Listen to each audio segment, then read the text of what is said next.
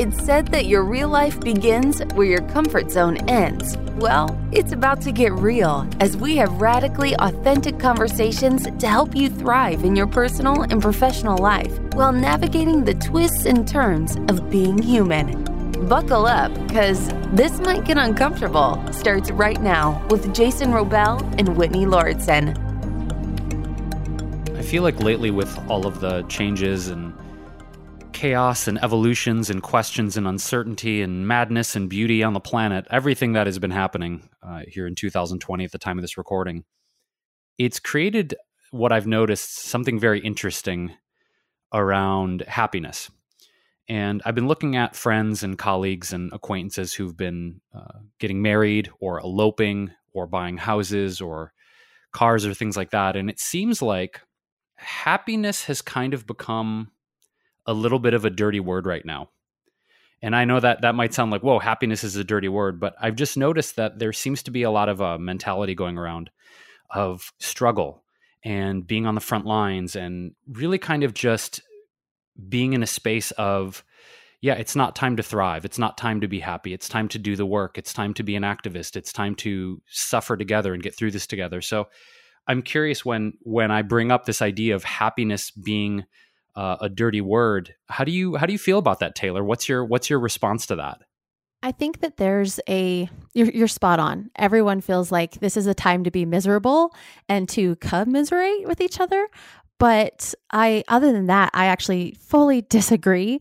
And I think that this is a time where it's an opportunity to figure out where our values really lie, a time and opportunity to figure out what really makes us happy and brings us joy a lot of the individuals that I work with have met the societal checklist of all the things that we're told will make us happy.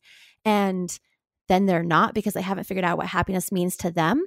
And so you can have all those successful quote unquote things, but you could still be unhappy. So figuring out what happiness means to you is a great way to start leaning into that. And I think now, specifically at this time when we have people being at home, spending more time with their families, really figuring out where they fit in the world, right? That that activism is that something that yes, we should be leaning into that, but is it something that also brings you happiness and joy?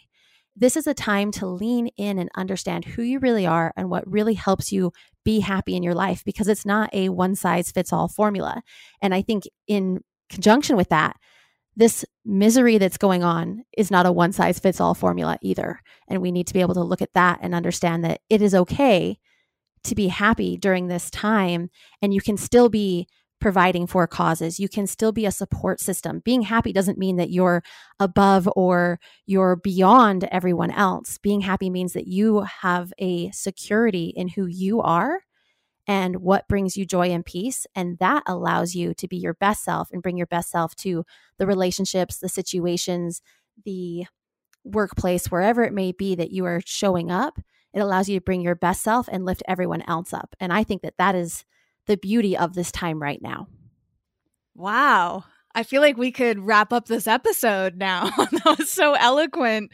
And I actually really loved the phrase that you used societal checklist. What does that mean for you? How do and is this a term that you've been hearing? Because I don't think I've been hearing that before. It's not a term I've heard, but it's a term I've coined. So, I love it.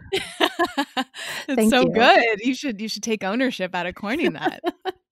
so, societal checklist. Essentially, if we look at these things that society has told us will make us happy, and I'm going to say they'll make us happy, but especially in America where I live, we are we feel like success equals happiness. So this is kind of a checklist of what we have been told. It's been ingrained in us since childhood that we should do these things and it will equal success and aka equal happiness. So the first one is you should go to school and get a degree. Then you should find a great and terrific partner and spouse. Then you should probably buy your dream house. You should probably have a family. Get that great job, make a lot of money, or have that great career as an entrepreneur, have a very successful business. And once you have that societal checklist, then you'll be quote unquote successful and AKA happy. And what we see is that we strive for this checklist because we've bought into, I'm going to be pretty bold here, we've bought into the lie. We've bought into the lie that that equals happiness. And so we strive for that, we push really hard for that, and we have this mindset of, I'll be happy when. And then when you hit those checklists and you're like, hey, I should be happy now, and you're not, then it feels like, well, what's wrong with me? This is this is what's working for everyone else, right? I've believed this since I was a little kid, been told this my whole life. So if I have all these things, I should be grateful, I should be happy, and I'm not. And I see other people that seem like they are happy, and what's wrong with me? And maybe I'm broken, and maybe I'm hurting. And that is the the painful truth about the societal checklist is that it actually doesn't bring happiness. It shields us from finding out what happiness truly means to us as individuals. What do you think, uh, Taylor, is the is the psychological underpinnings of having this societal checklist? You know, if it's something that's reinforced by our parents or maybe uh, religious figures in our life or society, underneath it is the desire to check off all of these boxes on that proverbial list. You, do you find it's leaning into yearning for love and acceptance or security and safety? Like psych- psychologically underneath all this, what do you think's going on for people when they're trying to check off all those boxes? I think that it is a acceptance and meeting the expectations. So our brain, as you guys know, back in the day, we were wired for protection and we could only protect ourselves if we were part of society and part of a community. So our brain still even now that we're not necessarily like okay, there's a tiger coming at us and I have to have my team of hunters around me and we can take down the tiger and we're safe and we're protected. Now we don't necessarily worry about that so much, but our brain is still wired that way. And so then we're afraid that we are not going to be a part of society. And so then we feel like we're going to be outcast and if we can't have that because in our brain we're like, "Oh no, can't have that." And that doesn't work. We won't be able to thrive and survive unless society accepts us. And so here's this checklist that's right there. It's like, "Hey, if you do these things, you'll be accepted and then you'll be happy and you'll be a part of the team." And so I think there's that kind of underpinning that, which leans into what you just said about that love and that acceptance and meeting those expectations of other people. But I think also within that is we want it to be easy. I'm just going to say that. Like we yeah. want we want it to be easy. So here's this custom made checklist ready for you. It'll make you happy. And we want to believe that because we want it to be easy. We want to say, "Oh, if I do X, Y, and Z, then my life will be put together and I will finally feel happy."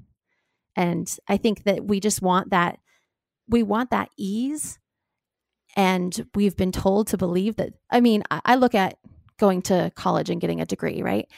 Growing up, that was an expectation. So there's this expectation you should go to school, get a degree. So if I don't do that, I'm an outcast in society. So there's that component.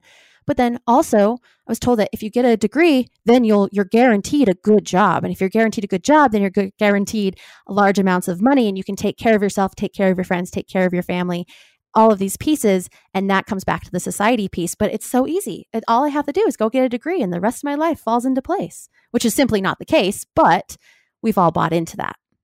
Absolutely. You get very fired up about this and i love that. It sounds like you're so passionate about this subject matter and i'm curious like what is it that kind of brought this passion on for you? Is there something that you experienced or you witnessed other people experiencing and struggling with? Like, how did you get into this work? I got into this work because I realized, well, I realized the societal checklist down the line. I didn't realize it was something that was contributing to my unhappiness until I really took a, a microscope to it. But my own journey is I was so, I was so unhappy. And I was so bitter and so angry, so angry at the world. And I was just full of this resentment. And I could look back at being younger, even like high school age, and I was happy and go lucky and hyper and outgoing and all of these things. And then as I became an adult, life kind of came and knocked me down, as it does for some people. And I didn't consciously know that I was becoming a person that was so angry and unhappy. And my husband, bless him, he had a phrase that was hell hath no fury like Taylor mildly inconvenienced. That's amazing. and the thing is, is it was so true. Like any minor little thing, and I would just lose my temper at the drop of a hat. I was so angry. And really what it was was this piece of entitlement. Like I felt like I was entitled to be happy and I shouldn't have to fight for this and I shouldn't have to work hard for it. I follow the checklist. But then also, I had this victim mentality. Like I had gone from being somebody who was happy and go lucky and had control of their life to kind of get knocked down a little bit and just so easily falling into this, like, well, the world should bend for me and it's not. So now I'm angry. But when I pulled that back, and the story there is my husband. I wish he could say, I wish I could say that he told me this once and it was like, ding, ding, ding, light bulb moment. We're changing our life. But it really wasn't. He told me this a few times over several years and it took repeating it to me several times for me to finally go, okay, I need to make a change. And what it was is we actually knew each other when I was young, happy, and hyper and outgoing and just this vibrant person. And we had gotten married after life had kind of kicked me around. And he would say to me, Where did you go? You used to be so happy. Wow. Yeah. How did you feel when he did he literally ask you that? Oh, Those yeah. exact words. Those exact. How did that feel to hear that? Well, the first four times over a span of many years, but the first four times I was in that victim and entitlement space. So I was like, you don't know what you're talking about. You're, you it's, I wanted to blame him. I wanted to put it on him. I didn't want to face the facts that I was unhappy and angry all the time. And then the last time he had to say it to me, I was in a space where I could kind of look at it and go, you know what? I feel like I'm at war.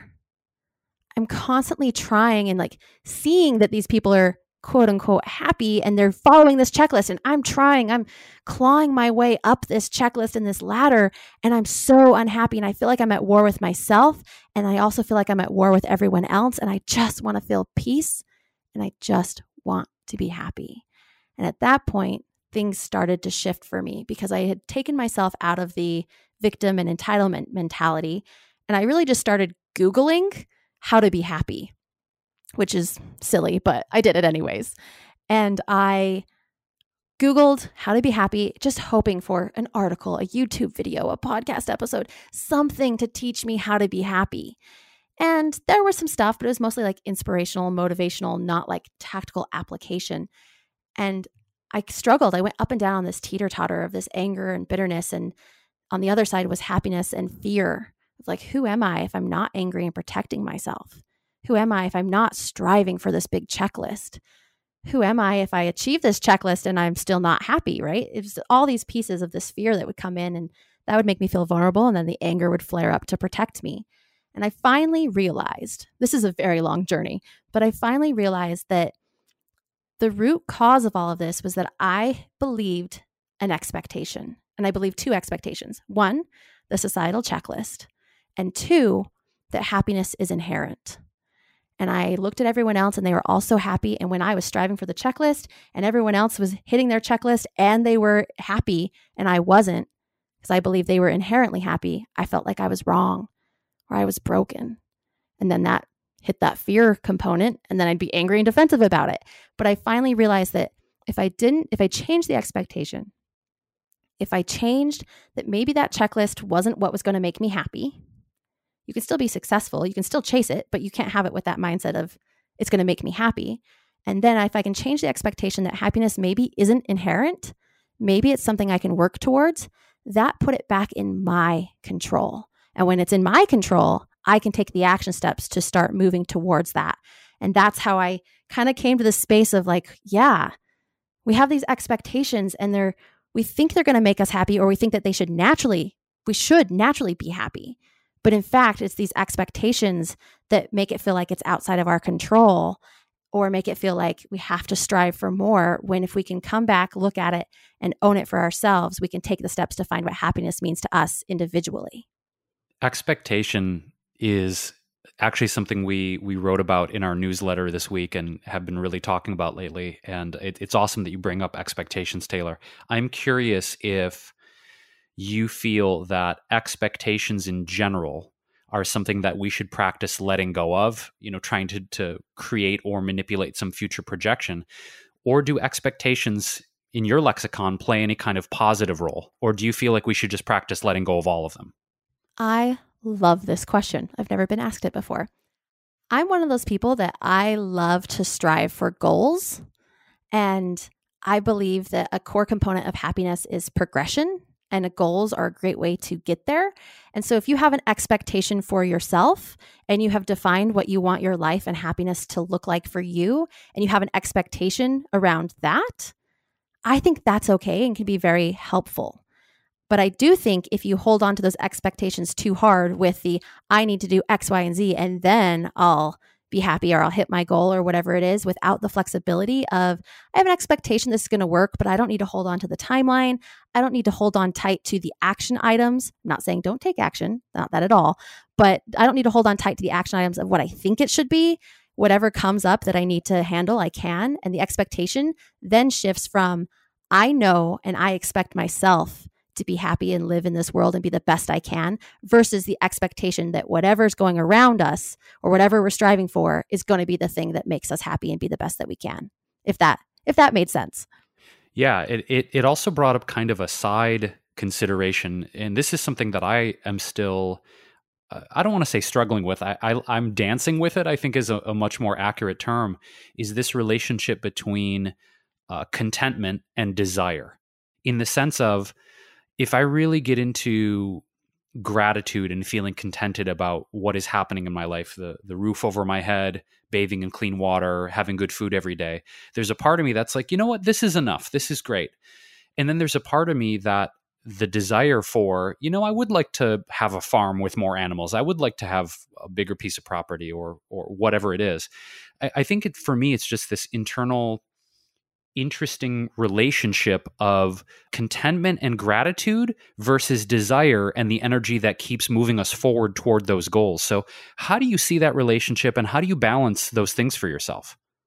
I love that relationship because it is something that I personally do struggle with. And I struggle with it in a couple of components here. I struggle with it when I see other people go, Well, I should just be happy. I should just be content. I should just be grat- grateful and have gratitude for what I have in my life. And that should be enough. And what I see happen is that, yeah, that's great. We totally should. And that contentment is awesome. But contentment is a very thin line between comfort. And when we start to get a little too comfortable, we start to feel stagnant. And when we start to feel stagnant, the world feels like it's passing us by. And kind of going back to your initial question about, hey, how can I be happy in this world, in the space we're in right now? There's a lot of stagnation happening, a lot of pumping the brakes, pulling back, and being like, okay, well, there's just a lot of information, a lot of things right now. I just need to take it all in, which is appropriate.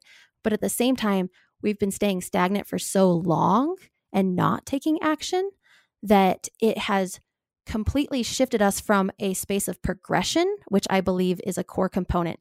Action kills fear, progression leads to happiness, right? You have to be moving forward. We're human beings. We all have that desire for more. But when we lean back into the comfort or the contentment too far, and not, not contentment's the fine line, right? You want to be content with your life, but it's okay to strive for more. But when we lean back into it too far, we start to feel stagnant. And when we as humans feel stagnant, we start to feel depressed and we lean into habits and things that do not support our life and a life of happiness. It supports a life of stagnation because we feel like that's comfort. And we're trading comfort and stagnation for everything else. And I do think there's a duality there where as humans, we believe it's got to be one or the other. Like you should be grateful and you should be content and that should be enough. Where, yeah, it is enough, but that doesn't mean I can't want more because I'm a human being and I'm wired to want more. And my ability to show up in this life and to provide and have an impact on the world is based on my ability and my desire for more and to provide more to my community. I've been reading the book, The Subtle Art of Not Giving a Fuck. Jason, I know you've read that. Taylor, have you read that book? I have not. It is on my list. I'm so curious once you do read it what you think because I, am about a quarter of the way through, and, and Jason could speak to more of it if he recalls. I, we actually reference this in one episode, which we'll link to in the show notes. And for the listener, we have show notes for every single episode. You can learn more about Taylor and the books that we're talking about, anything else that we reference in this episode. You can find that at wellevatr.com, which is spelled W E L L E V A T R.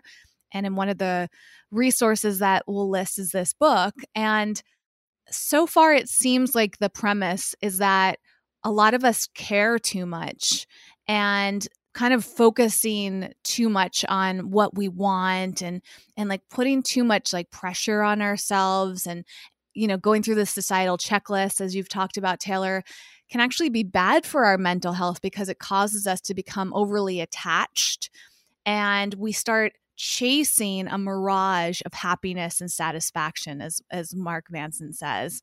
And he basically concludes that the key to a good life is just not caring as much it's caring a little bit less and only caring about what is true and immediate and important. So, based on that little part of his book, Taylor, have you found that to be true as well? And Jason, I, I would love for you to jump in and anything else you recall from that book too. Uh, for me, I definitely have found that to be true. And I have found as well that, yeah, we do care way too much what other people think. And we chase things and it goes back to what I was saying on the expectation and oh, I mentally my brain is wired to want to be accepted in society. So we're hardwired to care. But we start chasing things because it means status. Or we start chasing things because then our parents will love us. We start chasing things because it means that our neighbor will see how much better we are, or whatever that may be. And that's when we care way too much and we shift from progression and goals and becoming our best selves to someone who's just fighting the fight, really. Like if we look back at my own story of feeling like I was at war, you're at war when you do that. You're at war with everyone else and trying to prove yourself versus feeling peace in your own your own space. That's my opinion at least. Right. Abs- I mean, I found that to be true as well and actually the reason that I started reading this book, which I was very familiar with this book, so much so that I thought that I had read it already. and then I picked it up a few days ago and realized, oh, I've actually never read a page of this book. But it was suggested to me because of something that I hadn't talked to Jason about. He was he was on his little mini vacation when this happened. But a few days ago, we actually got a negative a very like critical kind of mean or rude comment on our podcast. It was the first negative review that we've ever received. Oh, I haven't seen iTunes. this. I haven't seen this yet. And it was kind of like um this person was was saying they didn't like us and they didn't like our personality, me and Jason. And I, when I first read it, it really stung. It really hurt to read those because it wasn't like it was constructive criticism. You know, there's a lot of things people could say, like, "Oh, their episodes are too long," right? And we can, we could try to maybe adjust or do. Even though we really like doing long episodes, we certainly could do some short ep- episodes every now and then, right? And so when it comes to feedback, there's a, a lot of things that we can learn from other people's feedback for us. Like criticism isn't always a bad thing. It doesn't always mean you're being rejected. But in this case, this review was saying that this person didn't like us and I'm reading that thinking that that hurts. It, it hurts when someone's like, "Hey, I don't like you and there's nothing you can do about it." Right? Like it's not like we're going to change our personalities and we we can't really do too much or we could try. I mean, in my past, and I probably still do this at times, but certainly in my past, I would change, try to change things about myself if somebody said they didn't like them. And I've really struggled with that a lot over the years as a content creator. So I decided that the way I could work through my emotions around reading this review is to go ask how other people handle negative reviews about their podcast. So I went into one of the podcast groups that I'm in on Facebook and just got vulnerable. And I was like, hey, I received a negative comment and it was hurtful. What do you do when you feel hurt? And I actually received amazing responses from other podcasters, so much so that I'm planning on writing a blog post summarizing all the great advice that people shared. But probably the best piece of advice I was given was to read this book, The Subtle Art of Not Giving a Fuck, because that's one of the big messages there is not caring as much about these type of things. And I'm curious to since Jason hasn't read this comment yet, I'm, I'm, curious what he would think. It's really not that bad. I have a feeling Jason would be like, I don't give a fuck. Like, that's his reaction, I'm predicting. but I would love to hear from both of you. Like, how do you react to criticism? And, and going back to what you're saying, Taylor, about how it's really ingrained in us because we often care about what people think as like this old form of survival. Like we want to be part of the group. We don't want to be the outcast. And so when somebody says something mean to us, it's like I feel like maybe our chameleon brains as some people refer to them like they they is that the right term chameleon brain no um monkey mind reptile yeah, brain reptile, reptile not not chameleon mm-hmm. reptile mm-hmm. thank you but it, it is funny chameleon actually is about changing but the it's like the the old part of us wants to say I can change because I want to be accepted so badly so that I survive. And yet, if you're constantly trying to be a chameleon, if you're always trying to change and adapt to your situation, I think it actually can be very detrimental to your mental health. So I'd love to hear from both of you about what you do in these cases and what you've learned from these type of scenarios where you get criticism that hurts. I think, you know, for me, Whit, it's it's something that I've continually had to practice ever since becoming, I suppose, more prominent or visible through uh, social media and the TV series and the things that certainly you and I have experienced being content creators and hosting our own videos and shows and whatnot. Is that if I zoom back and look at the comments and input and feedback that I've received over the years, it's been overwhelmingly positive or even just maybe headed toward neutral, you know? The ratio of good, positive, uplifting, supportive comments versus negative ones or ones that don't provide any useful or critical feedback, that ratio is skewed very heavily toward the positive and the beneficial. Those moments, though, that we get comments like this, I've had to realize that it's not my job to please everyone, and nor can I, and nor will I ever. And that, you know, opinions are like buttholes. Everyone's got one, and that's okay.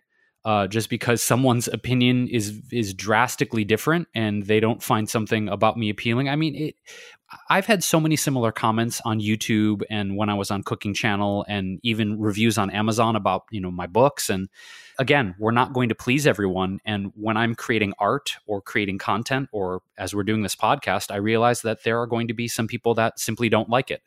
And your expectation, Whitney, that I would probably read this comment and, not give a fuck is probably accurate. It's probably accurate. Yeah. And, but do you feel like when you read this book, were you like, oh, yeah, I already do this? Or do you think you were influenced by this book and other things? Like, how did you learn not to give a fuck, Jason?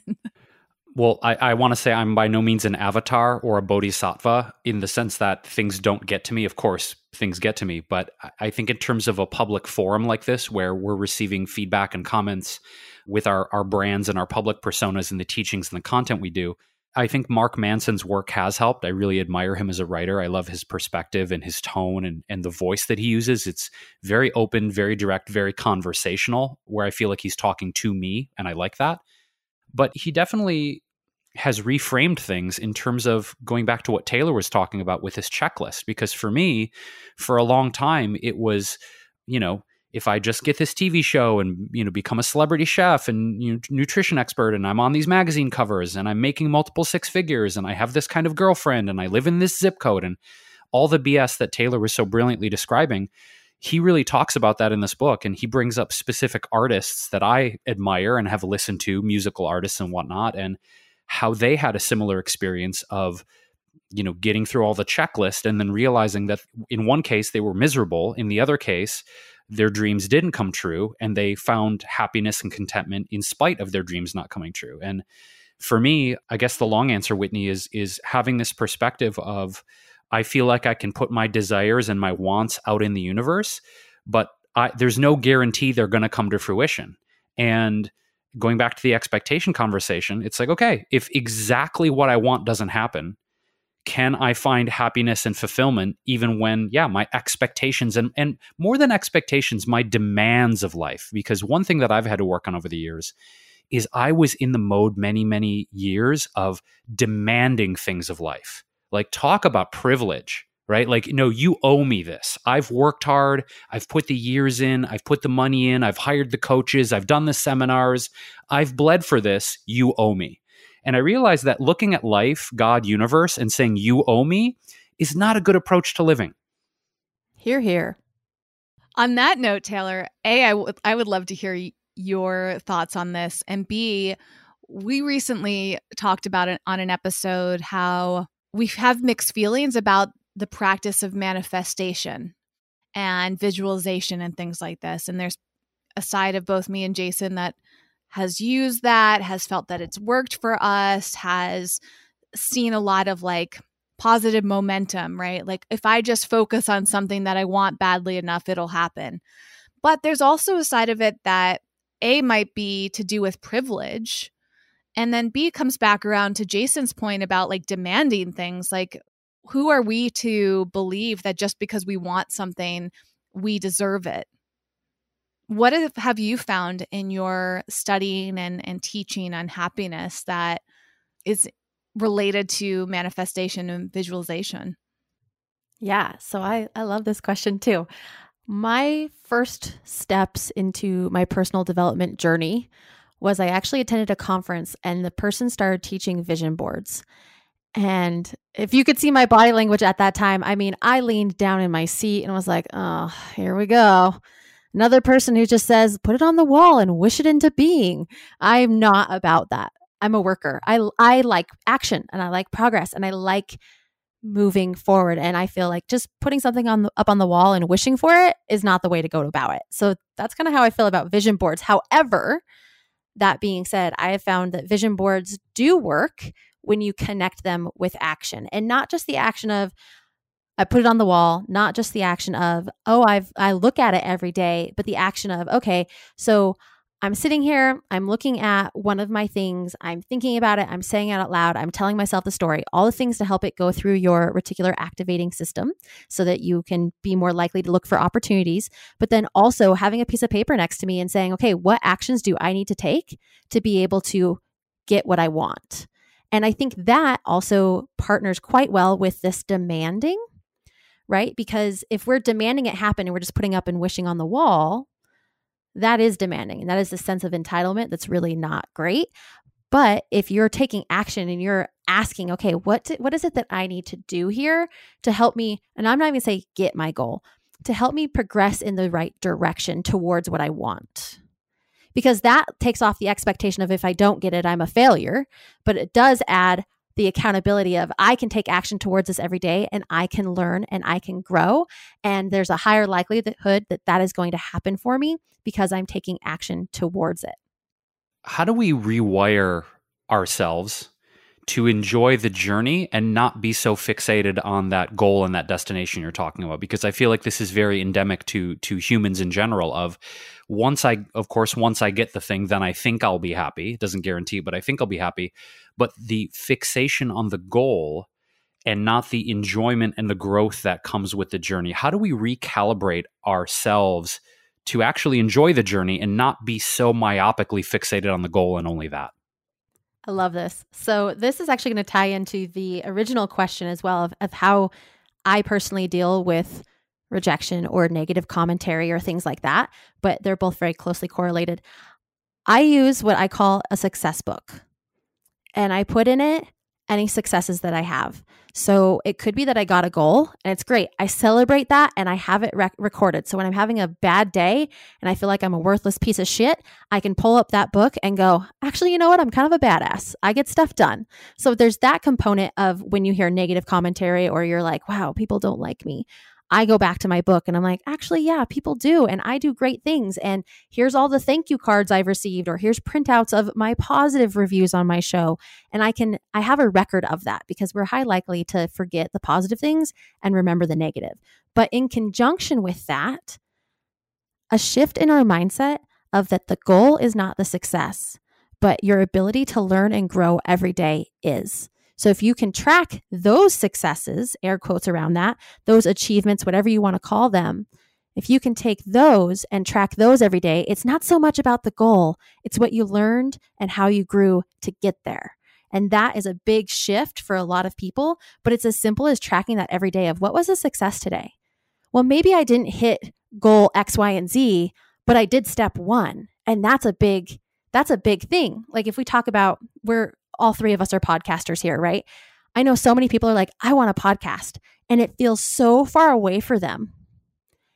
and they they take 10 steps. We know it can kind of be complicated like oh how do we work the system? What microphone do i get? How do i set up my studio? It can be quite a few things and they slowly work for that process but then they're like well i'm not happy or i i'm not there yet. I haven't launched yet. And they beat themselves up when if you can take a shift and look at that and go okay so today i set up my studio and then the next day ah i researched microphones i learned and i grew and I think that shift is what can really help us still achieve and have that desire, as you mentioned before, Jason, that desire for more. We can go for that without beating ourselves up in the process and without feeling like we're failures and without the expectation that that thing is going to make us happy. And I would also tie into that. I'm going to change gears just a little bit, but tracking your successes daily is part of what I call a happiness habit, like happiness habits. And when you do those things every day and they're not with an expectation of connection to goals or connection to business or connection to any of these things, and they're just things that you can do habitually to help you be happier, that helps a lot as well. And writing your daily successes or keeping a success book is one of those habits. This is a macro level question, and it goes back to I guess even deeper than the original question of of how do we find happiness and fulfillment during during this time when so many people are saying that we we ought not to or we don't deserve it. I think that unhappiness and sadness, depression, anxiety, mental health issues, these are things that are incredibly rampant, uh, you know, not here just in America, but I think worldwide if we just look at what's going on with people's mental health and emotional wellness.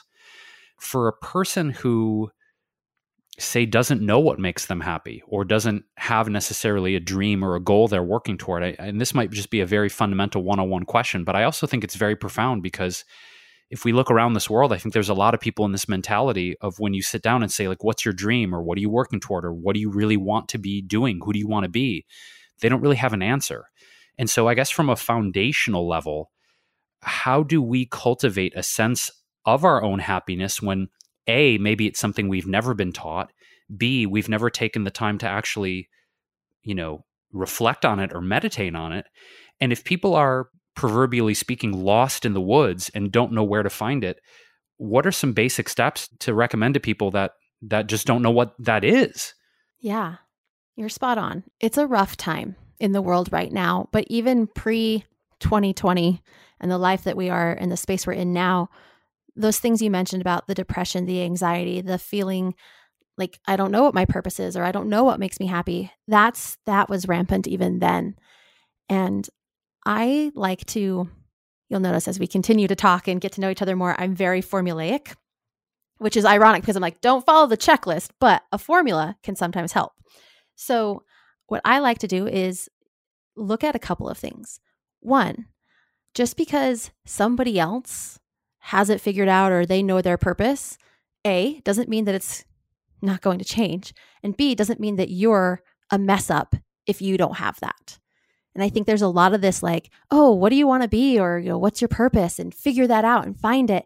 And people are like, I don't even know. I, I don't even know who I am. I'm just so stressed all the time that I can't even focus on that. But they do focus on it and they contribute to that, that, that depression and that sadness even more.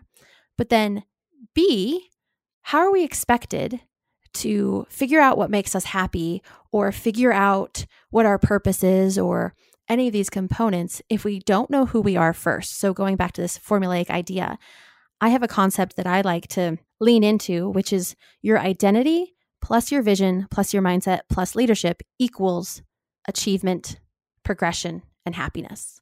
And the thought there being that you can't you can't have a vision, which is the second piece. You can't have a vision for what you want if you don't know who you are. And so there's a lot of deep things that you can kind of figure out. But as silly as it sounds, I lean into like personality quizzes. Find out your Myers Briggs, find out your Enneagram, find out your Four Tendencies by Gretchen Rubin, find your love language. Find these pieces that can help you kind of go, ah, this is how I function in the world. Because when you can kind of have an idea of your templates and how you function in the world, then you can stop looking at everyone else and go, oh, and this, I don't mean this as a judgment, but oh, you're like that tenant. We'll even go here. oh, you're a Slytherin. Well, I'm a Gryffindor. That's why we don't see eye to eye. Like, perfect. Yes, for But the- sure. but the thing is, is you can find those things that kind of help you go, this is, is this how I see the world? I'm not saying treat it like a horoscope and be like, yep, this is who I am. This is who I am now. And I can't accept anything else. But I am saying treat it like, is this true? Is this something that I've learned about myself? And if so, do I want to be this way? Or if it's something that's not changeable, how can I leverage it to my advantage instead of trying to work around it or push through it because everybody else thinks differently? And I'm going to use a personal example here my Enneagram. Just barely found out about Enneagrams. Not a huge expert by any means, but I have often felt like there's people that I just don't get. And I'm like, yeah, I I don't understand that mentality or I don't understand that type of behavior. It just doesn't click for me. And in the past, I would be like, okay, well, I got to fix myself. Whitney, what you were saying, oh, I've got to change this, I've got to change this to try and be able to understand that or connect with that person or be liked by that person. And in knowing my identity and those components, be like, oh, I'm actually an Enneagram 8 uh yeah there's no way i'm going to think like that person because i'm pretty sure they are not they don't have these similar traits that i do and that's okay it's not a us versus them do not want to go there because that's just more anger bitterness depression sadness and all of that but it's more of a this is who i am this is my templates this is how i function in the world and then leaning on that to help you figure out those next steps and that would be in the formulas case the vision and that's answering you jason in the sense of who am I? That's identity. But then what is my purpose? What do I want to do? And we're asked, what do you want to be when you grow up? Our whole lives. But the thing is, is nobody ever focuses on who are you and what do you love and what makes you happy. And I think having an understanding of kind of who you are in the world, not even in the world, who you are to yourself, and looking at that with a positive spin and being like, yeah, this is me. Yeah, I'm not like that person and they they're okay. That's great. And I'm not like that person and I love myself anyways. It's fine. But having that identity, I think, is a, a crucial point to be able to move to that next step of the formula of the vision. And I hope that answered. I kind of feel like I randle, rambled a little bit there, but hopefully that made sense. No, I thought it was wonderful, and and, and I just love this because like one question leads to more questions and more questions, and for bo- for both of you doing the work, right? And and we all obviously have different modalities and books and quizzes and coaches and seminars. And and it's clear that you know the three of us are are really committed and passionate about doing the work for for ourselves on ourselves. Sometimes though i i have a thing that comes up for me. I'm curious for, for both of you how this feels of like there are so many layers of conditioning and belief systems and self criticism and old, old, old stuff that is installed so deep in my subconscious, my psyche. And at times I'm like, how many freaking layers do I have to go through and decondition to get to the core of who I really am? You know, there are moments where mostly it's passionate, mostly exciting, but there's like, my God, there's so much work to decondition myself and break through those limiting beliefs and break through the old conditioning from from childhood or maybe even before that, depending on what you believe. How do you both deal with that? And, and does that even come up for either of you? Like, ugh, here's another layer. Okay, how many layers are there?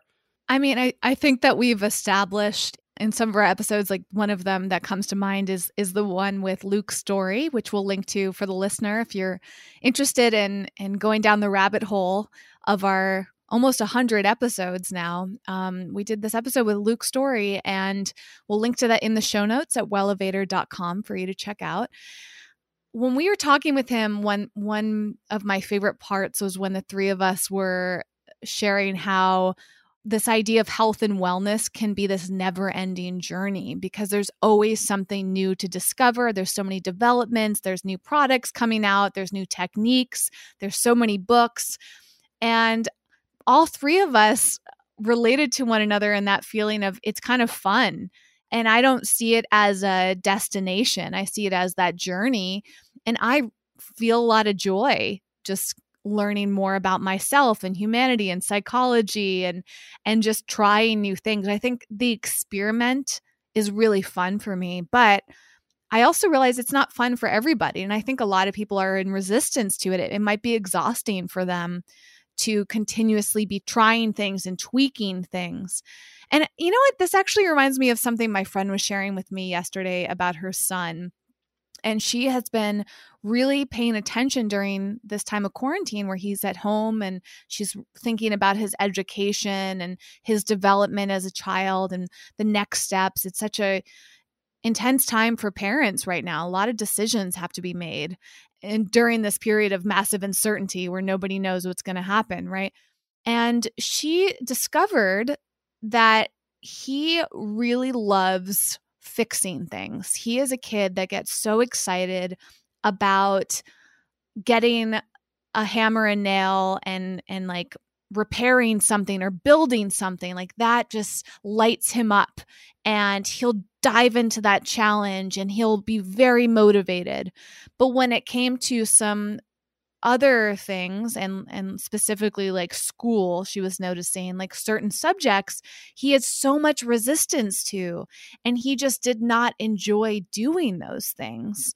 And i was sitting there thinking as i was listening to her it's such a shame in a way that a lot of us go through life kind of feeling like we're forced and in some ways almost literally being forced. If we look at the school systems in general at least in the united states and in most schools we are are forced to study certain topics and memorize things and do things in school that we don't really want to do.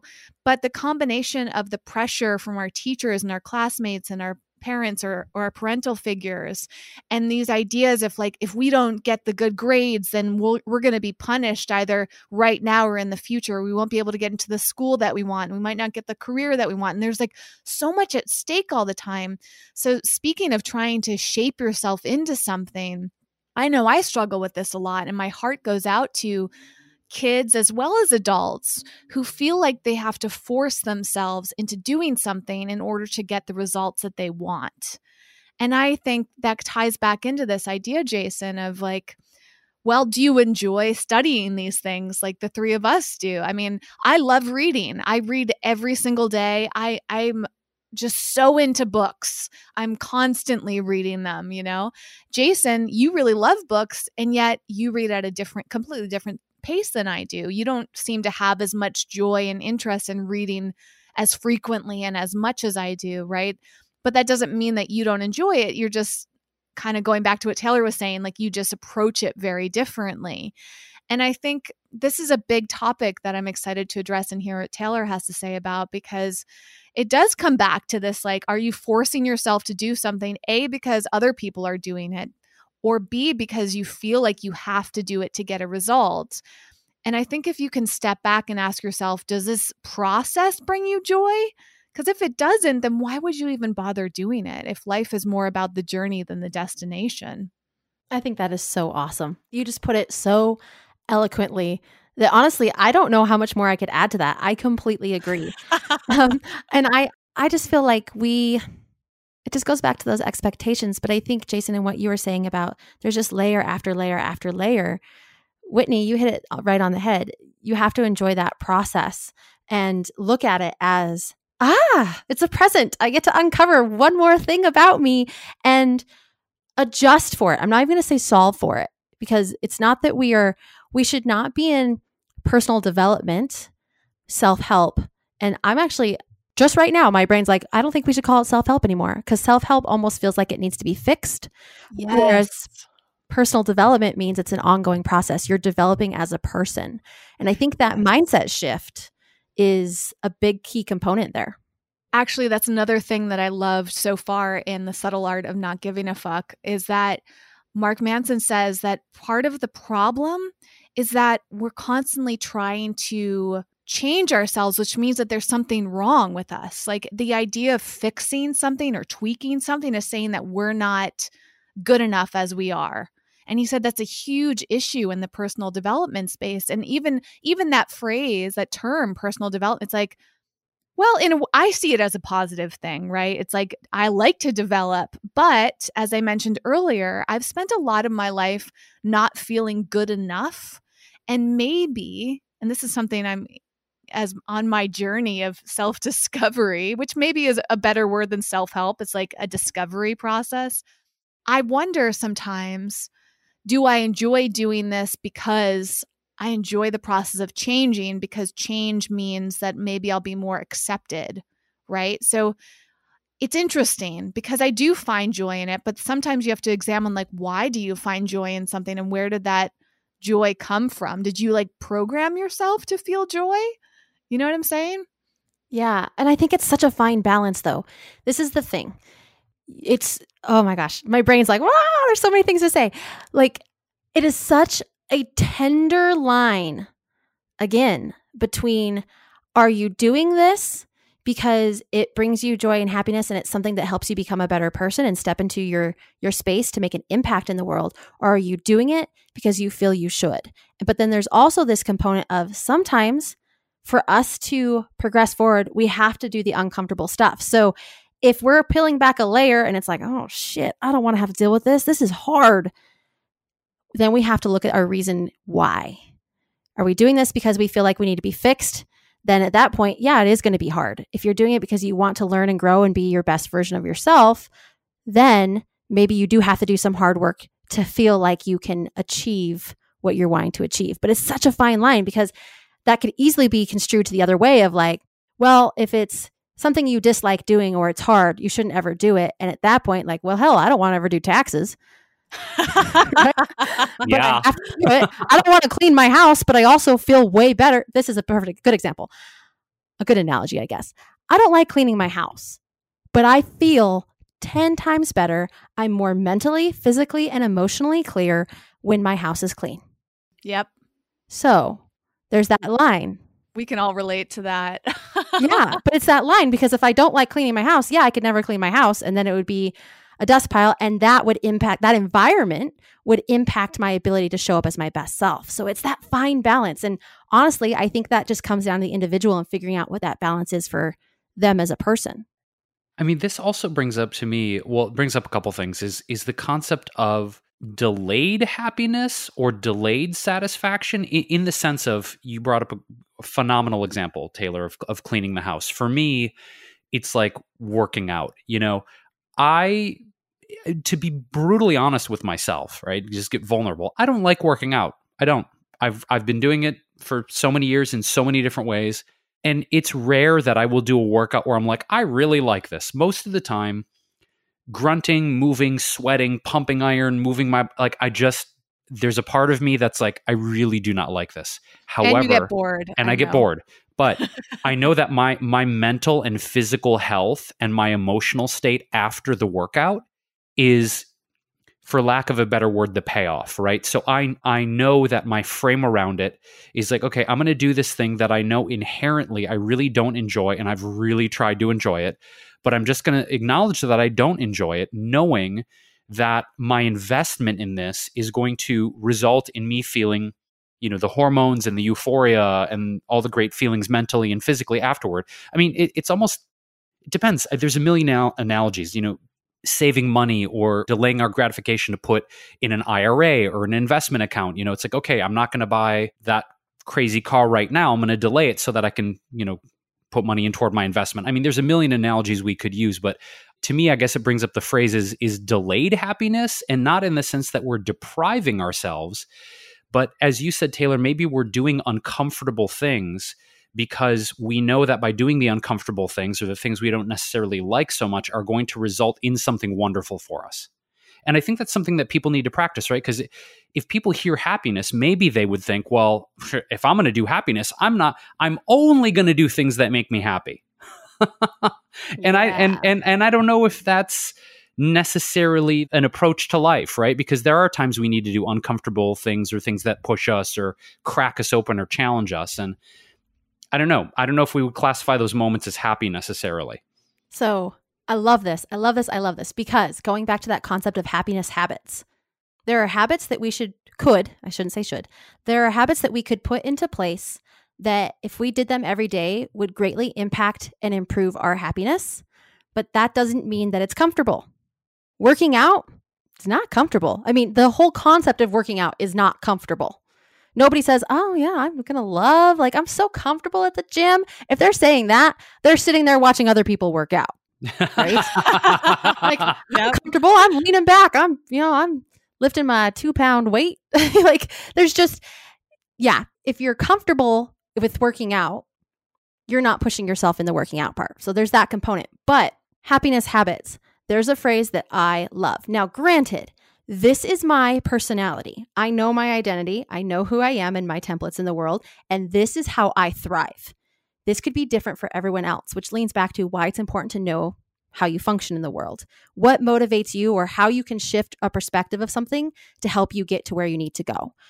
But for me, my favorite phrase, I have two, but one of my favorite phrases is discipline is freedom. And that for me is everything. Like if I can be disciplined in my budgeting, down the road, I have freedom. If I can be disciplined in my working out, down the road, I have physical freedom.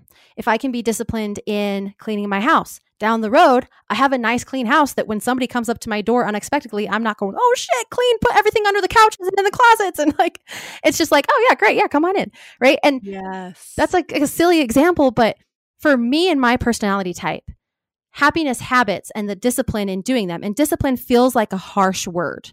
If we can take away like the normal connotation of like what discipline means traditionally and just look at it as this is an opportunity for me to set myself up for success. And that is a bigger reason over the reason of ah, I don't want to do this. I'm not comfortable. So that's that's my two cents on it.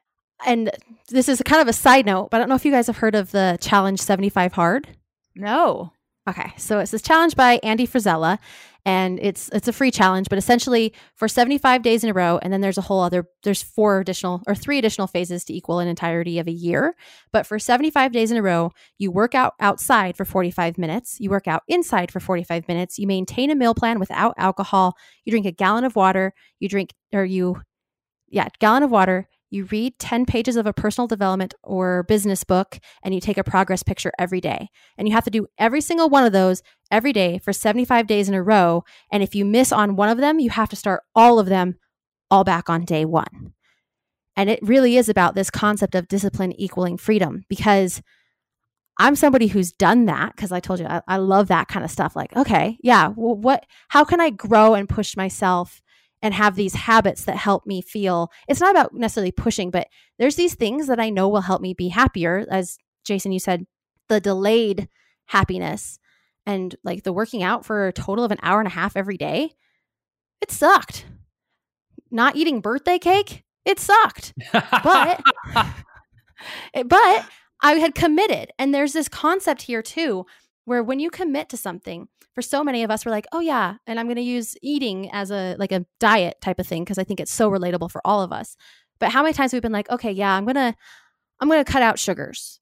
And you tell yourself you're going to cut out sugars but then birthday party rolls around you're like damn that cake looks so good and i know i wasn't going to eat sugars but what is it it's friday? I could start on monday. I could i could start no sugar on monday.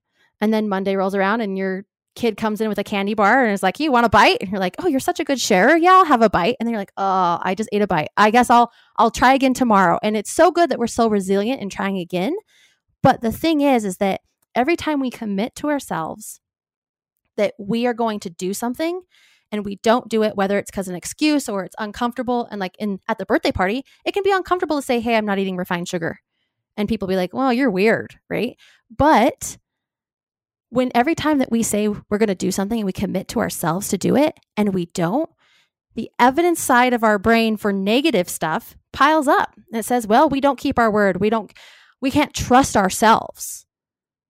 And if we're talking about like depression and anxiety and things like that, there's a whole library of things where we feel like we can't trust ourselves and we don't know who we are because who we are is the person who committed to something and then turned away from it. And so your brain builds that evidence on the negative side. But every time you commit to something and you do it and you have that air quotes around this, but discipline, you're building positive stuff on the side of your brain. You're starting to feel like, hell yeah, I'm actually capable of this. And this is, you guys have listened to my show.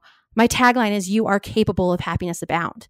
It is that way very specifically because for so many of us, we don't even feel like we're capable of happiness or we're capable of losing the weight or we're capable of getting the raise or whatever that may be. There's this deep belief that we may not be capable. And the way to feel capable is to start taking action and building that positive evidence in our brains. And then when you feel capable, you start to feel like kind of qualified. And we start to feel kind of qualified, then you really feel qualified. And then you start to feel confident. And once you hit confidence, there's no stopping you. But that's an ongoing process. So, cycling all the way back to this, I believe there's definitely freedom in having discipline and making those choices for your best self in the future while also appreciating and enjoying the successes today. Beautiful, Taylor. Thank you for that. What comes up for me, okay, and and I'm curious if you do this is an accountability partner because I still am challenged by uh, holding myself accountable if I don't tell someone else or say enroll an accountability partner or have somebody i don't necessarily need somebody to do the same thing with me. You mentioned you mentioned uh, that you did 75 hard uh, andy frisella's challenge. Did you have an accountability partner or someone like you know cheerleading you on holding you accountable? Or i guess in general when you're going toward new goals big goals things you feel really challenged by how do you navigate holding yourself accountable? And do you bring a, a person in to, to help you with that I love this because I had mentioned in the identity component uh, talking about that, about Gretchen Rubin's four tendencies framework. Yes. Oh, I'm so excited you brought this up because I'm obsessed with the four tendency. I you know, there was a moment like a few minutes ago where I was like, I really want to ask Taylor what her tendency is, but if she hasn't taken it, then I'll be awkward. Wait, what's your tendency? Uh, I'm gonna guess. I'm gonna guess. Yeah, I was like, I, I bet you could guess it based off our discussion so far. Well, you sound a lot like me in a lot of ways. So I, I immediately was like, I bet you were the same tendency. I'm a questioner, and that's what I would guess you are. I'm actually an upholder. Oh, okay. But I lean like you know how there's like the Venn diagram, and so it's yes. like the the upholder can lean towards questioner or obliger tendencies. Yep. And so like my analytic mind and like this, okay, here's a framework, let's piece this together. And my strategic mind is very questioner. And then I also uh, Jason, in terms of like the obliger piece, I do well when people know what's going on, but I also, as a true upholder, I'm okay committing to myself that I'll do it. But so 75 hard as an example, this is like the perfect segue. Um, so 75 hard, I planned my completion of 75 hard a month before I started it. So for an entire month, I love like, that. I know so many people that are like, I'm going to do that. And they're like, start in three days. And I'm like, oh, no, no, no, no, no. Like, I want you to be successful. Take a minute because it's 75 days of eating like a meal plan. Not like you have to figure out are there is there an area for loopholes? Is like, okay, if I'm at a birthday party, do I not have the cake? Do like, oh, Fourth of July is coming up, whatever that may be. And you have to kind of figure it out. So I was a full month of being like, okay, what food, how do I function? So my brain goes, okay, I do really well with structure. So I'm actually not going to stick to a like diet per se. Like I know people who have completed it that were like, oh, I was just vegan. And they also put a loophole of like, I'm vegan. And I think Oreos actually are vegan, but I'm vegan and I can eat Oreos as my desserts if I want, if they're available. Okay, great. So for me, I'm like, I can't do that because if I do something like keto, I'm like, okay, is corn keto? I don't know. And the more I have to think about it and the more I have to like research or worry about it, the less likely I am to succeed. And I know that about myself. So I took a month going, what can I eat for 75 days straight that I won't get sick of, that's going to be healthy, and it's going to help me have the mental and emotional clarity that I want. I love that.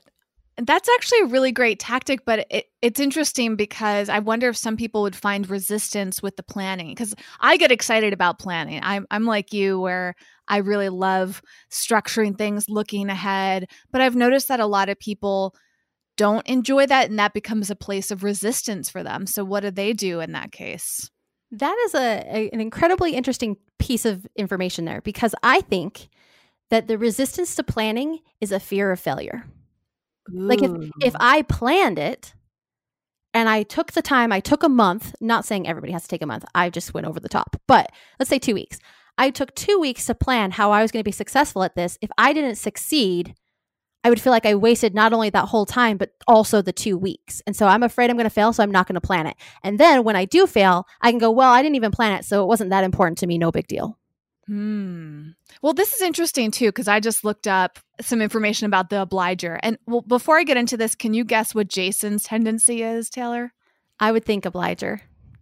Oh, the, interesting. Because of the accountability piece. interesting. What are you? Are you an upholder with obliger tendencies? No, I I am definitely in the rebel category.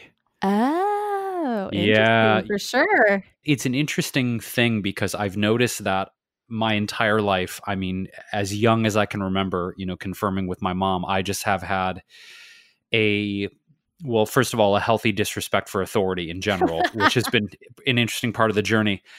But beyond that, I've always been very good at improvisation and not just comedy, although I did study that, but being able to make things up on the spot, feeling very confident going with the flow, feeling very confident just whatever I make up in the moment is going to be great. But there are things like finances and meal planning, and uh, you know, there's a lot of things in life that one could improvise, but I've had to really work on structure, planning, consistency because I thrive so much in the improvisational space. And there are things in life that are not necessarily skewed toward being optimal if you're just making it up on the fly. So that that's been my challenge in life is as a naturally rebellious person who just makes things up, how do I be more systematic? So that's been that's been a huge learning process for me. See, I love that though, because if you came to me and you said, Hey, actually, so my clients that I work with, this is the one of the things I have them do is I'm like, okay, what is your learning style and what is your tendency? Take these quizzes. And then I know, okay, this person's a rebel. So, not saying I coach on 75 hard because I don't. I teach happiness. But if you wanted to do 75 hard, I would say, okay, so let's take a week and I want you to plan out yourself with options. So, we're having a meal plan. I actually want you to have three meal plans you can choose between. You're Oh, having you're having a workout. Nope, I want you to have five workouts you can choose between. So every day you can still have that structure and that consistency, but you have the choice because rebels don't like the confines. Right? They don't like feeling like they're controlled. So you can control and set yourself up systematically for that tendency, which is why it's so important to know your functions and templates in the world because you can now set yourself up for success going, "Oh yeah, I'm a rebel." So this isn't going to work for me with this one option so i'm going to get my i'm going to give myself three and every day i can pick between that i could shift halfway through in the middle and improv and be like i said i was going to run and one of my other options is yoga. I've ran for 20 minutes and i'm tired of running and this sucks. Maybe i'll just shift to yoga. And there's no you're in control there but you're still setting yourself up for structurally success. Yeah, I mean, I already feel better. Even you just like outlining that, I was like, oh yeah, options, options, yes. because rebels it's not about at least to my understanding the four tendencies. Rebels is not about like you despise authority. It's a fear not not even a fear. You just naturally don't like to be controlled. And the hard part is for some rebels even you don't like to you don't like your situation to be controlled by yourself. So if you're if you feel like this is another thing with the world this is the single path of success and you have to keep on doing this otherwise you're going to be a failure or you're not going to be happy or whatever it is. If we're taught and told that there's just one way which we have been societal checklist for a lot of us a that's not true. There's not just one way. But for rebels particularly that can be really really hard because in you're ingrained in your brain there's only one way but you need options. You need multiple ways for you to be successful. So understanding that about yourself is everything in understanding like okay if we're talking happiness habits i'm going to use the example again like clients i work with. If i'm working with rebels it's not here's your one action item. It's here's your three action items to choose between and just let me know every day or let me know at the end of the week. Like uh, there's no pressure of like a you have to let me know and do this this one way because i know that won't work for rebels and they need to be set up for success. Questioners i explain things in super detail and answer all their questions and have no problem explaining the science behind it or the reason why we're doing this the mindset all these components because they need all those questions answered Yes, we do. yeah, you totally do. Because if you're not, if you don't have those answered, you're not going to do it because it doesn't have enough justification for you. Yep. And then if you look at obligers, I definitely want to provide options and all those other things, but it can be as simple as, hey, do this. Let me know how it goes. And something as simple as let me know. Now they are like, okay, yeah, I need to let you know. And this is going to help me. And they have that accountability component to help them progress in their lives. And then upholders, it's pretty much, hey, just do this. And then they do it. I can say that because I am one. I'm like, uh, my problem, one of my downsides as an uh, upholder is like, I just accept rules blindly. And so, uh, one of the things I love about me having a questioner mentality in some components is that I can be like, okay, well, wait a minute. What is the, what's actually happening here? But Mm. Jason, I feel you. Like, that's just give yourself options. Give yourself the opportunity to have that structure, but knowing that you can pivot at any point in time and you just have choices between to choose between.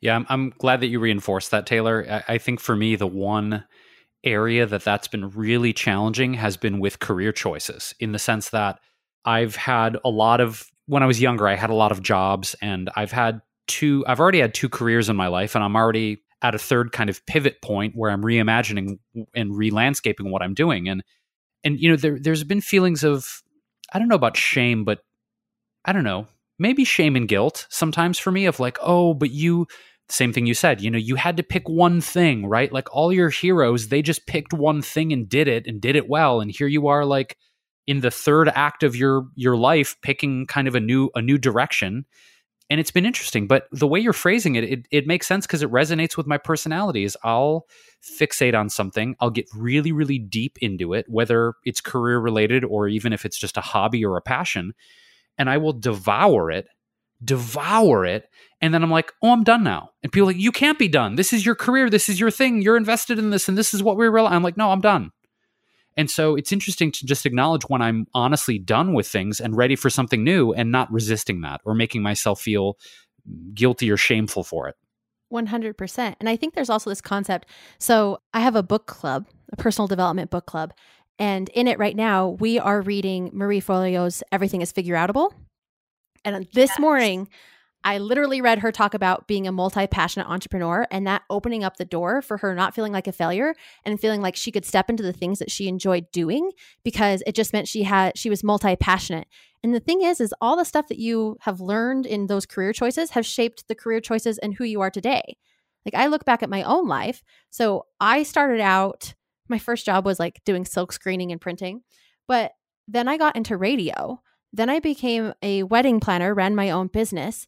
And if I look at it, okay, so radio gave me the opportunity and ability to communicate very well. Then I became a wedding planner. You have to communicate very well, but also that pulled in project management and a whole bunch of other things.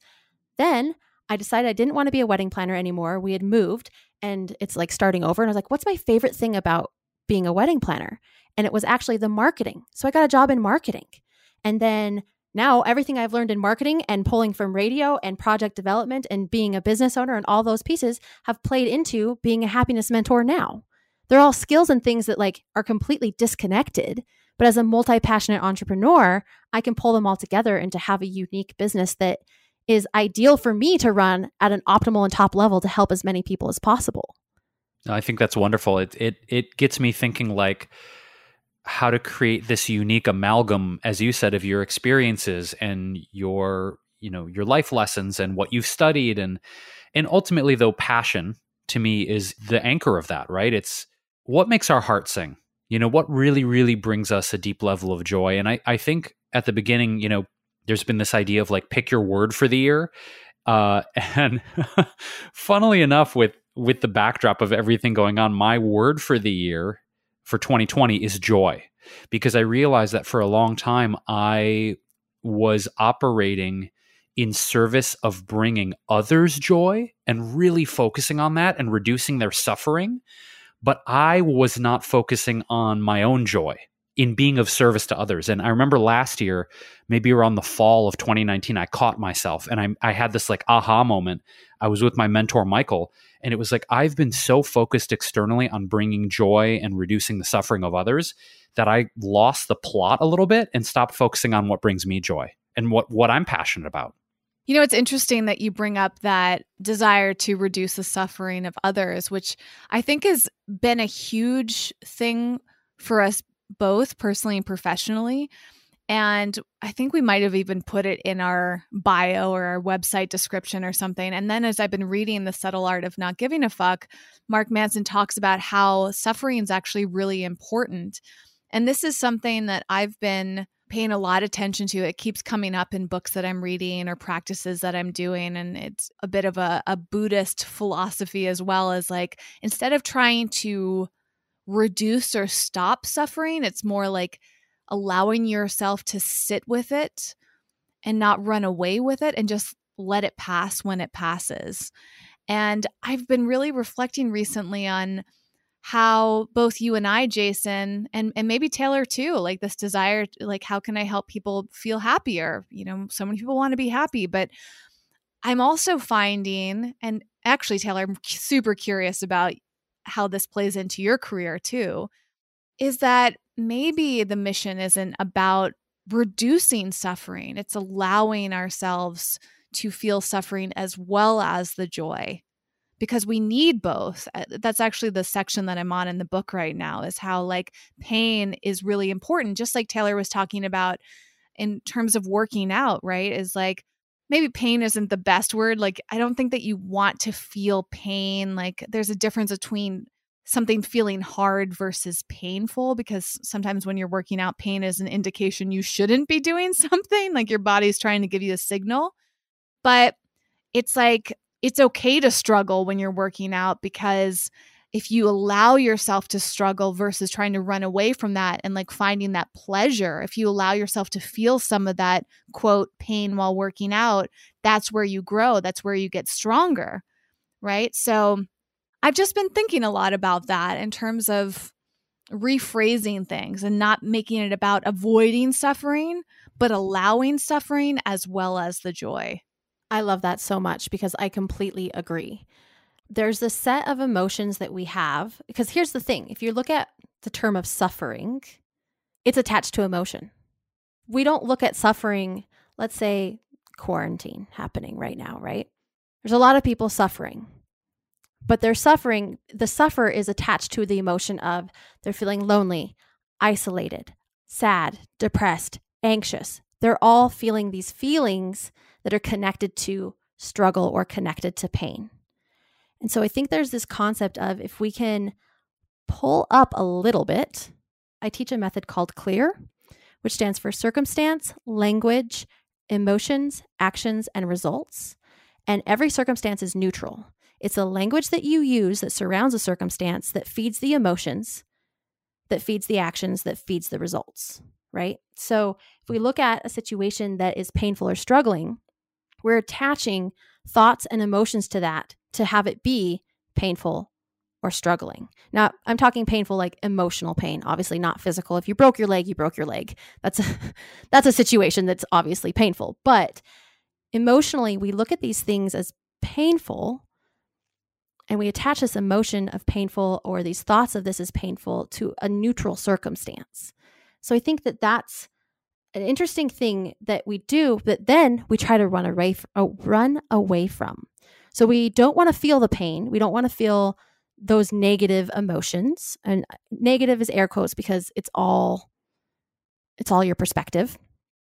But we don't want to feel those.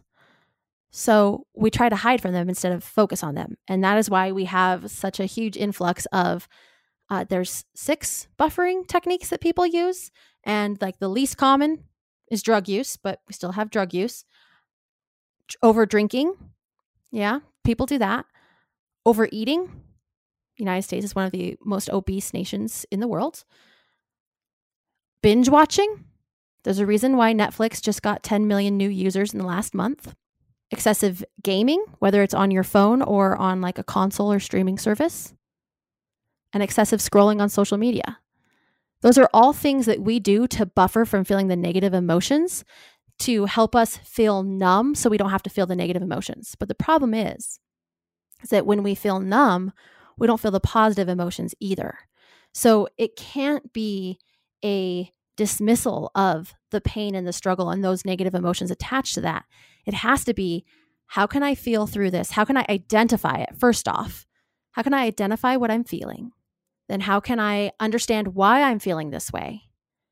And then how can I move back to the other side of the spectrum and understand that now I know what that feels like, or I understand why, and I can make the shifts and adjustments to come back to the other side and feel those more positive emotions. But I completely agree we have to be able to feel those emotions because the more that we try to suppress them, we have to express them. Because if you suppress them, it just builds up and builds up and builds up and builds up. And then we have a society that, like we have, which is unhappy, depressed, and anxious long before COVID even happened.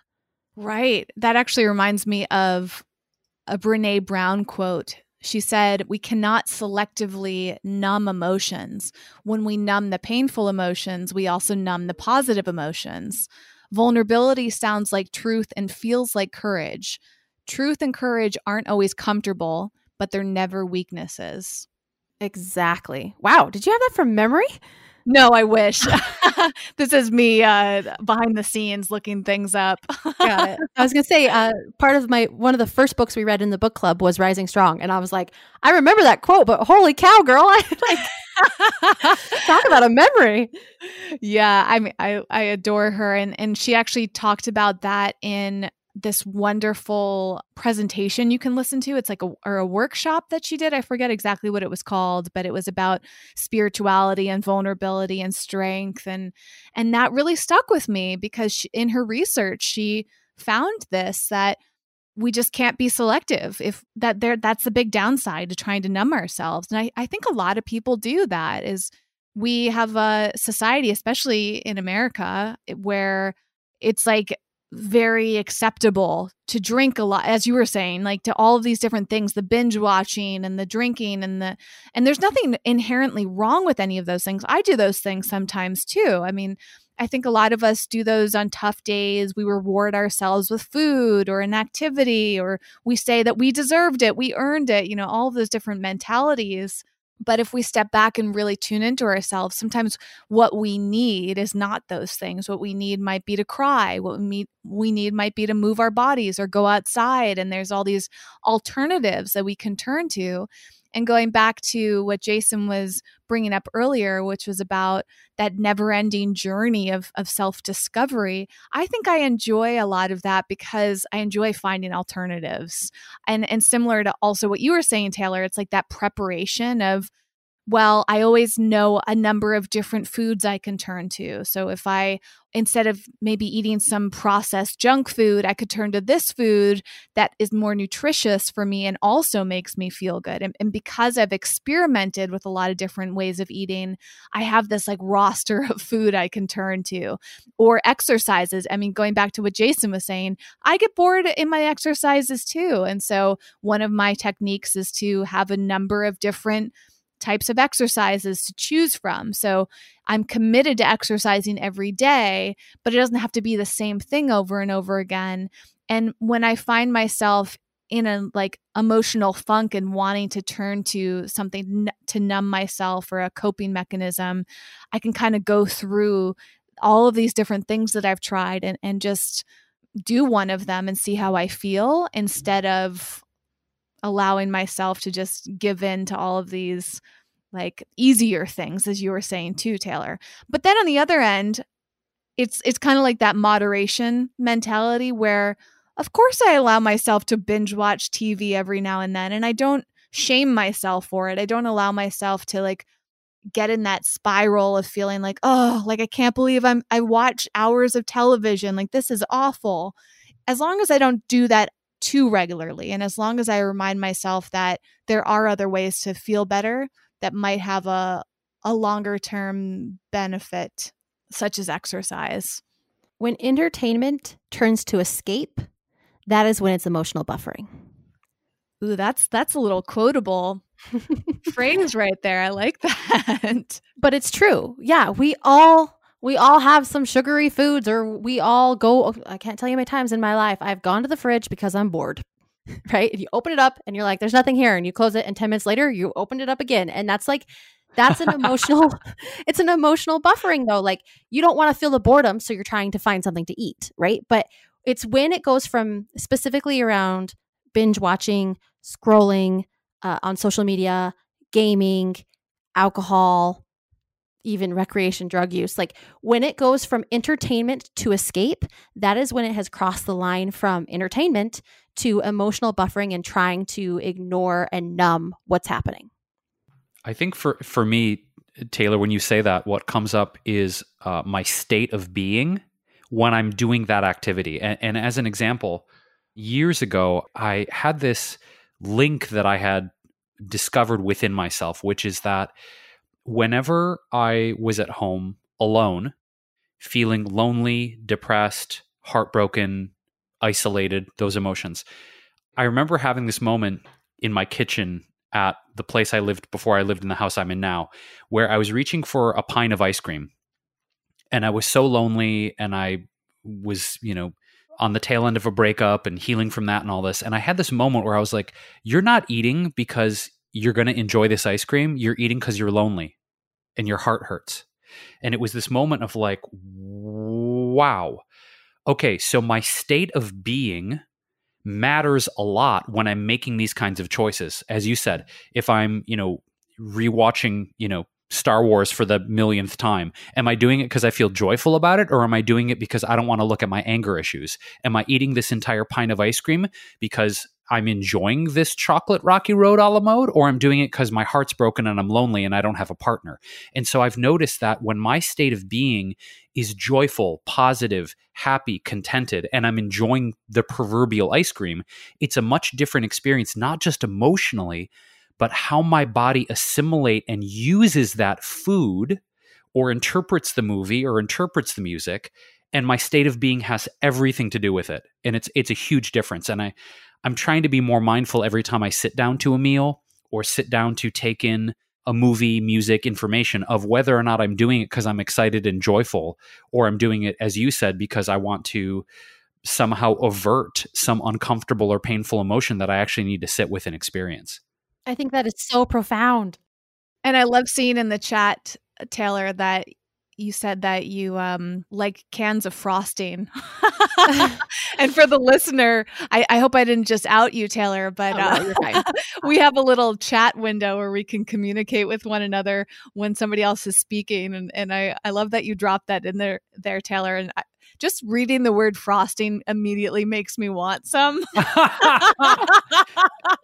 that sounds so good. As well as Rocky Road, Jason. When you said Rocky Road, I'm like, gosh, that sounds good. And this is the thing. I mean, coming back to alternatives, this has been a big passion of mine for many years is is introducing people to different alternatives for things because we are blessed and very privileged uh, again in the United States especially but in many parts of the world we have so many options, so many things that we can have that almost replicate the experience of something that we might perceive as negative. Like when you think of Rocky Road, for example, there's so many different versions of Rocky Road. There's the dairy based Rocky Road ice cream, and there's the vegan version. And then there's probably a sugar free vegan version of it and a gluten free vegan version. You know, it's like I think that that's really neat. And one thing I like to encourage people too is that you don't have to go cold turkey. It's like when a lot of people transition into a plant based diet, they tend to eat things that remind them of animal products. And we call this like the junk food stage of veganism, which is not meant to be judgmental. It's just that there's a lot of nutritious things that you can eat, but a lot of people tend to want to eat like for me it was uh morningstar when i went vegan in 2003 i was hooked on like all these morningstar products that replicated chicken and ribs. I don't know if they still make this but they used to make these microwavable vegetarian or vegan like ribs and like that was the stuff that brought me joy, even though it was really processed food. I'm not even sure if those were vegan. It might have been when I was just vegetarian. But my point being, it's like that was part of my transition. And over time, I could let go of my attachment to meat and like slowly learn about less processed, more nutritious foods. And every once in a while, I know that I can go and have a vegan fried chicken. Like you better believe that as soon as KFC has their vegan chick fried chicken, which is going to be out in California any day now, I'm going to go have it, even though normally I wouldn't be caught dead at KFC. But like, I want to go experience it because it's fun and it brings me joy. It's not something I'm going to do all the time, but like, I like to have that alternative. I like to know that that's there for me. And then being able to encourage other people to go try it. And what a cool thing. Like, I mean, just as a little side note, how amazing that KFC now is going to have vegan chicken. Like, talk about an alternative. And I've said this to people during my well-being coaching is like I think a lot of people want to jump such a huge gap. They want to go from like where they are now to where they want to be and it might be so far apart from one another that that's where a lot of failure and resistance can come up right it's like you try to make this leap but you fall short and now now you've lost your confidence in your ability to do it and one easy swap is that if you are somebody that goes to KFC right now but you're like hmm I really want to stop eating animal products, but I'm addicted to the taste and the experience of going to KFC. Like, how amazing that you can just still go to KFC, but have the vegan version there, or like all of these other chains that are now offering those things. Sure, they might be processed, and and I know like vegans are really up in arms right now about supporting a business like KFC because they there's so much ethically tied into that decision. But for some people, it's just closing that gap a little bit. So, whether it's food or well being or any of these lifestyle choices and just kind of shifting your routine, I mean, even it depends going back to the personality. Taylor, like, I'm somebody that when you talked about that 75 hard, like, I'm all in, right? like, that sounds so cool.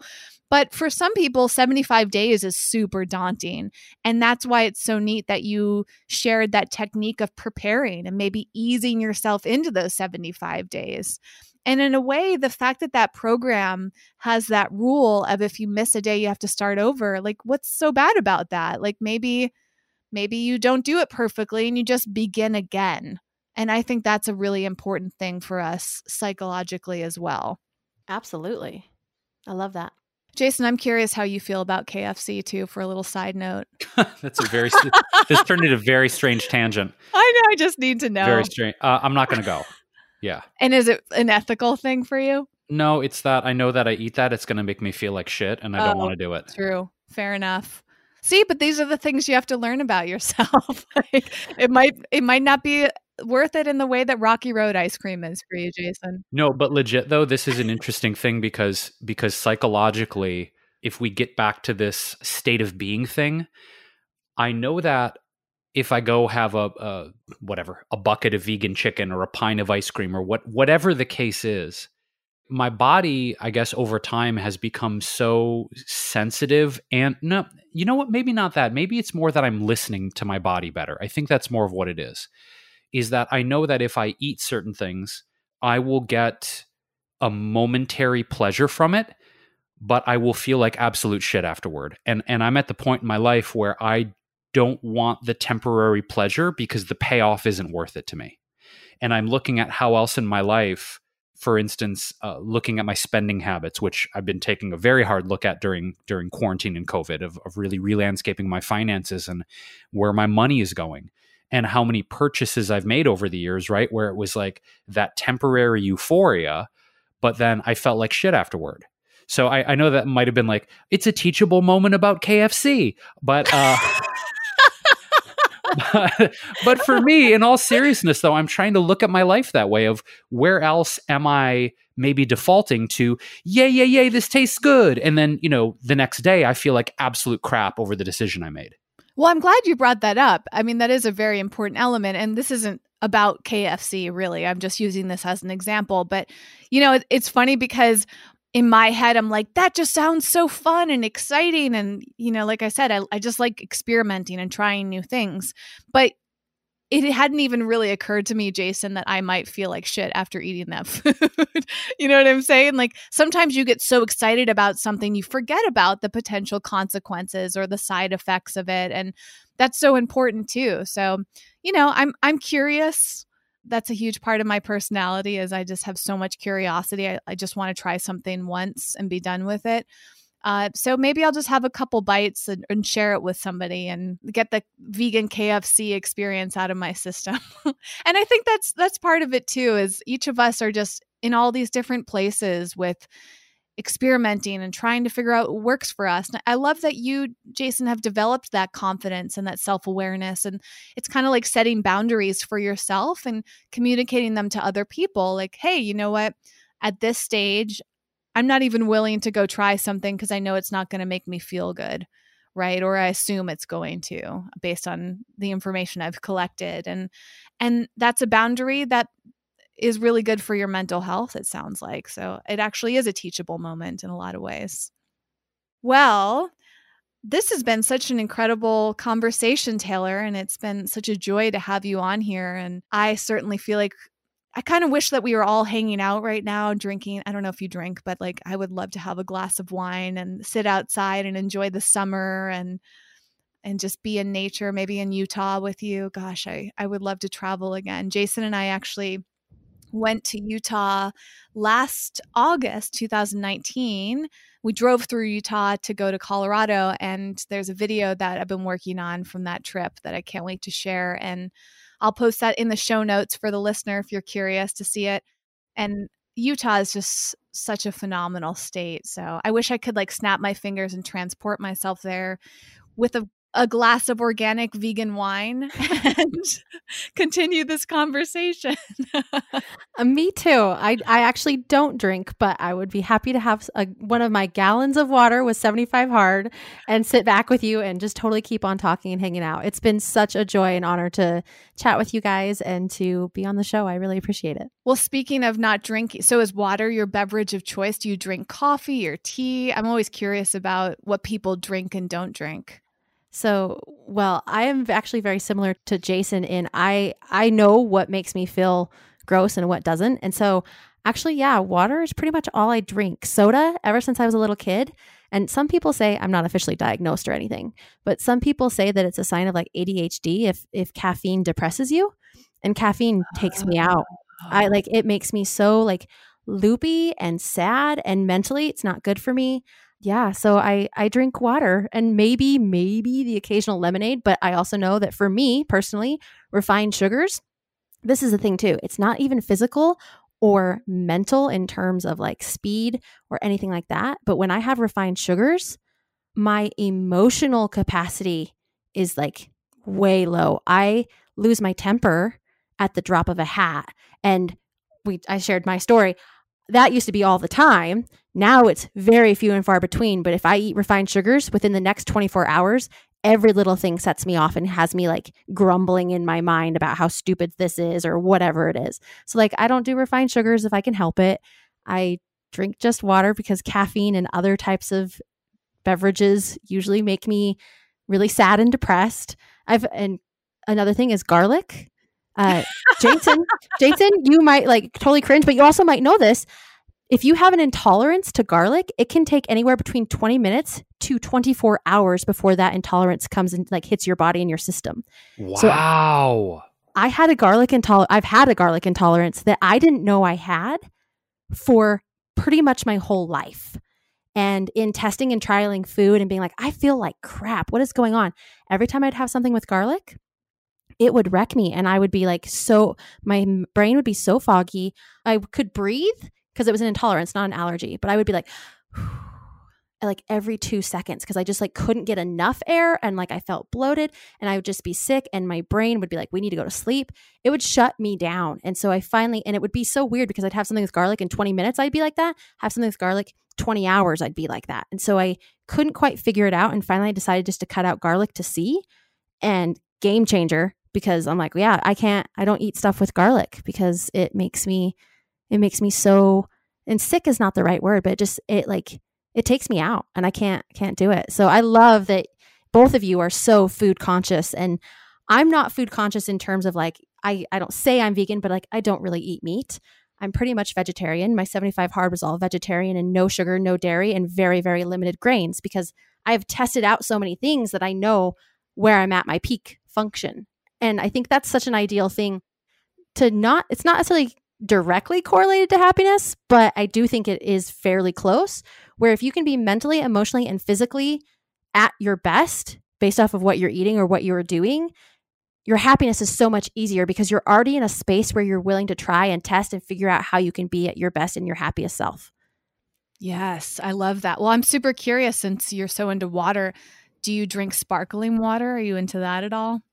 No, I'm so lame. I I I literally just have like a gallon. It's a, I had to get a gallon jug because part of yep. my part of my month of planning was I won't succeed if I have to count liters yes. or quarts or any of that. So I got a gallon water bottle, and it's funny because I have people that are like, "How can you drink water that's been out all day? It has to be cold." I'm like, actually, and, and, it's so funny because I know myself. I'm like, actually, when I drink cold water, I actually get really, really cold in my body and I'm miserable. So this is really nice yes. for me because I can just drink my gallon of water and I'm fine. I have nothing against sparkling water; like it, it's great, but I, my drink of choice is that I'm I'm a water girl.